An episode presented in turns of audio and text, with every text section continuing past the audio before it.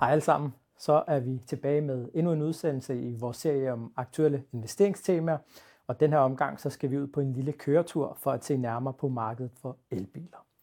Et øjebliksbillede af den aktuelle situation på markedet for elbiler viser os, at markedsdeltagerne på nuværende tidspunkt anser de kinesiske elbilsproducenter som værende favoritter til at vinde kampen om markedet og takket være Tesla, så er der også en vis optimisme omkring udsigterne for de amerikanske bilproducenter.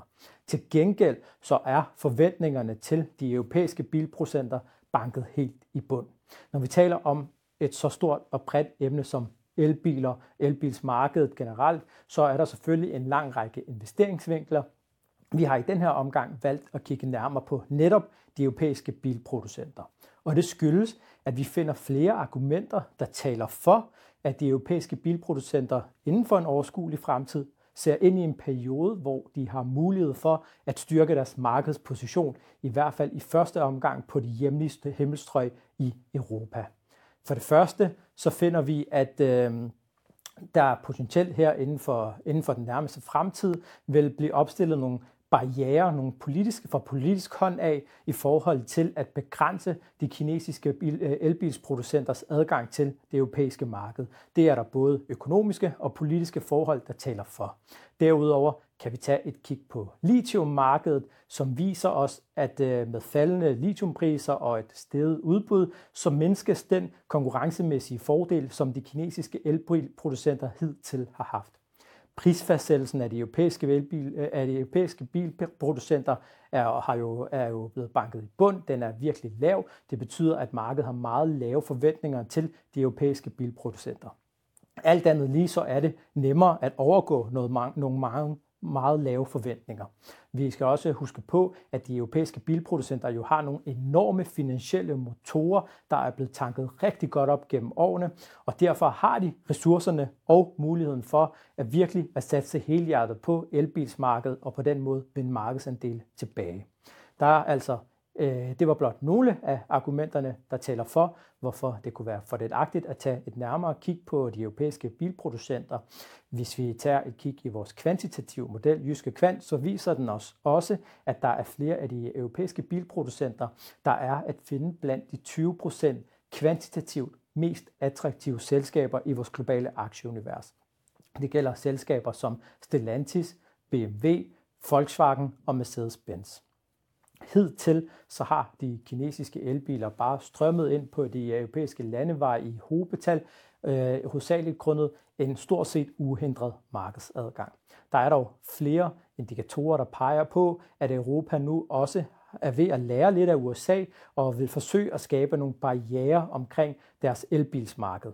Det skyldes blandt andet, at Europa nu kan se, at elbilsmarkedet har vokset så stort, at det nu er ved at være meget lukrativt. Derudover så kan vi tage, har Europa jo i et stykke tid nu kæmpet med en relativt højt arbejdsløshedsrate. Øh, det kan vi se på følgende figur, i hvert fald øh, hvis vi sammenligner med USA. Historien har jo vist os, at øh, øh, bilproducenterne i Europa jo bliver anset som en form for frelser, da de jo har været med til at holde hånden under beskæftigelsen i Europa, og sågar også været med til at få gang i vækstmotoren igen, få gang i beskæftigelsen igen efter nogle svære økonomiske perioder. Hvis de kinesiske elbilproducenter fortsætter med at vinde markedsandele i Europa, så vil det formentlig betyde, at de europæiske bilproducenter må se sig nødsaget til at afskedige medarbejdere. Og det vil virkelig presse billobbyen i Europa, som allerede nu på nuværende tidspunkt er så småt i gang med at arbejde bag kulisserne i forhold til at presse EU, de europæiske myndigheder, i forhold til at få sat nogle barriere op og begrænse de kinesiske elbilsproducenters adgang til det europæiske marked.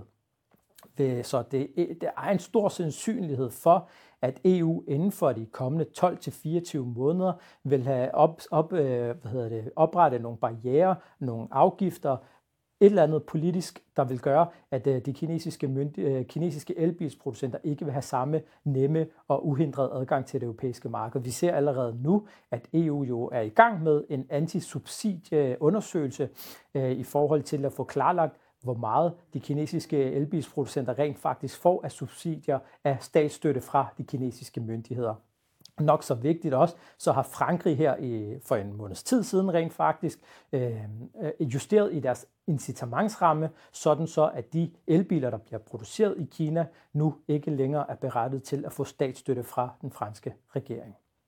Så kan vi jo tage et øh, kig på udviklingen på markedet for lithium, hvor øh, de kinesiske elbilsproducenter i en længerevarende periode har haft en rigtig stor konkurrencemæssig fordel, grundet deres adgang til lithium. Vi kan på følgende figur se, at prisen på lithium har været faldende siden, stort set siden januar 2023, og det er jo positivt for øh, de europæiske bilproducenter, for det gør det alt andet lige mindre omkostningstungt for dem at producere elbilsbatterier. Lithium er nemlig den vigtigste råvare i produktionen af et elbilsbatteri. Og hvis vi, tager, øh, hvis vi kigger lidt nærmere ind på markedet her, så ser vi også, at der er flere analysehuse og øh, øh, investeringsbanker, der jo i deres seneste rapporter estimerer og forekaster med, at øh, der potentielt vil være et overskud af udbud på lithiummarkedet. Det vil sige, at der vil være mere lithium tilgængeligt, end der er efterspørgsel efter. Det er der flere faktorer, der taler for. Blandt andet, at øh, flere af øh, flere af, af de olieproducerende selskaber, de nu også er begyndt at kigge den her retning. Der er flere af dem, der ønsker at hoppe med på lithiumproduktionsvognen. Vi har blandt andet Exxon Mobil, der jo øh, allerede nu arbejder målrettet på at blive olieproducerende, øh, lithiumproducerende inden for de kommende tre år. Så har vi lande som Chile og Australien, der sidder på nogle af de største lithiumreserver. De er også begyndt at øge deres produktion og dermed det samlede udbud på markedet. Et højere udbud på markedet vil alt andet lige være med til at holde priserne på lithium nede, eller sågar også få dem længere ned. De øh, europæiske bilproducenter de har ikke været synderligt øh, hvad hedder det, populære blandt investorerne på aktiemarkederne. De har ikke været, øh, markedsdeltagerne har, har ikke været særlig begejstret for, at øh, de europæiske bilproducenter er blevet fanget med bukserne nede i forhold til, når den her elbilsrevolution for alvor blev sparket i gang. Det kan vi blandt andet se på prisfastsættelsen af de, de forskellige industrier, øh, de lande, forskellige landes industrier. Her ser vi, hvordan prisfastsættelsen på følgende figur, ser vi, hvordan prisfastsættelsen af de europæiske øh, bilproducenter øh, jo er banket i bund relativt til USA og Kina. Øh, de europæiske bilproducenter har sådan rigtig aldrig rigtig oplevet den her optik her, som øh, USA og Kina jo gjorde i 2019. Spørgsmålet er jo egentlig, om de europæiske bilproducenter reelt er så langt bag efter de kinesiske, øh, som øh, markedet på nuværende tidspunkt vurderer. Hvis vi ser de her faldende lithiumpriser, og vi ser, at øh, EU øh, formår, at få, øh, formår at få indført en form for barriere over for de kinesiske elbilsproducenter på, i forhold til at komme ind på det europæiske marked, så må man alt andet øh, lige formode, at den her gap, det her forskel, der er i prisfastsættelsen mellem de europæiske og de kinesiske, at det vil mindskes til fordel for de europæiske.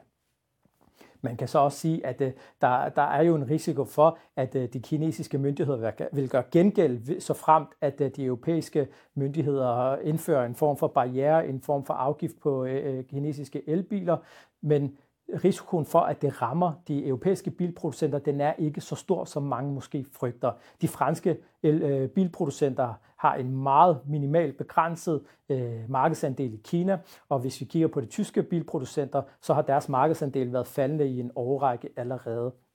Derudover så har vi jo det her med investeringer fra udlandet ind til Kina, det vi kalder for Foreign Direct Investment det, den, øh, den tendens har også været faldende i en længerevarende periode nu her, og investeringerne ind til Kina fra Vesten er faktisk nede på et lavpunkt. Det vil sige, at Kina faktisk vil have begrænset fortjeneste af at føre en hård gengældelsesstrategi øh, over for Europa. Det vil formentlig blot forværre Europas i forvejen noget pessimistiske syn og opfattelse af Kina.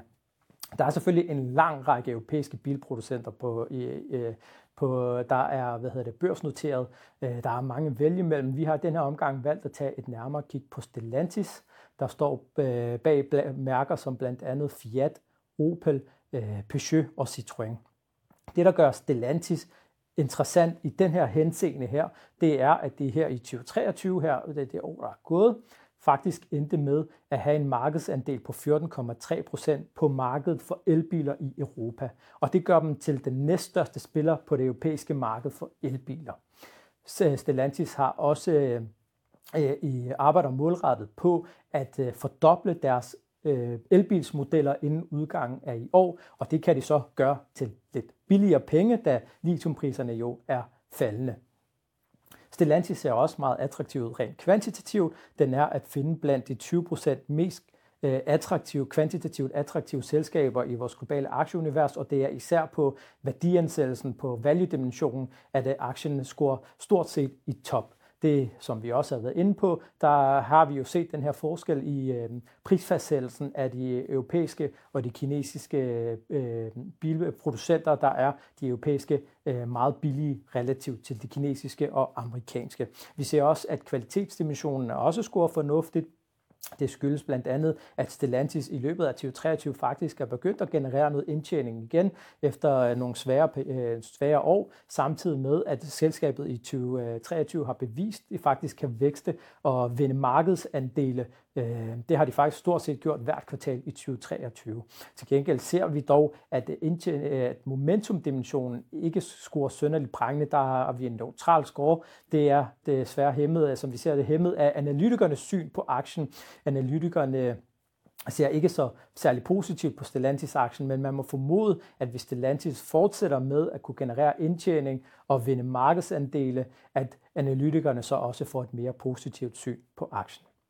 Stellantis er blot et eksempel på et selskab, vi finder attraktivt rent kvantitativt øh, hvis, og, øh, inden for det her space europæiske bilproducenter. Hvis man ønsker at se eksempler på flere aktier til sin portefølje, så kan man klikke på det link, der følger med i den her video. Og med det ord, så er vi nået til vejs ende. Tak fordi du så med.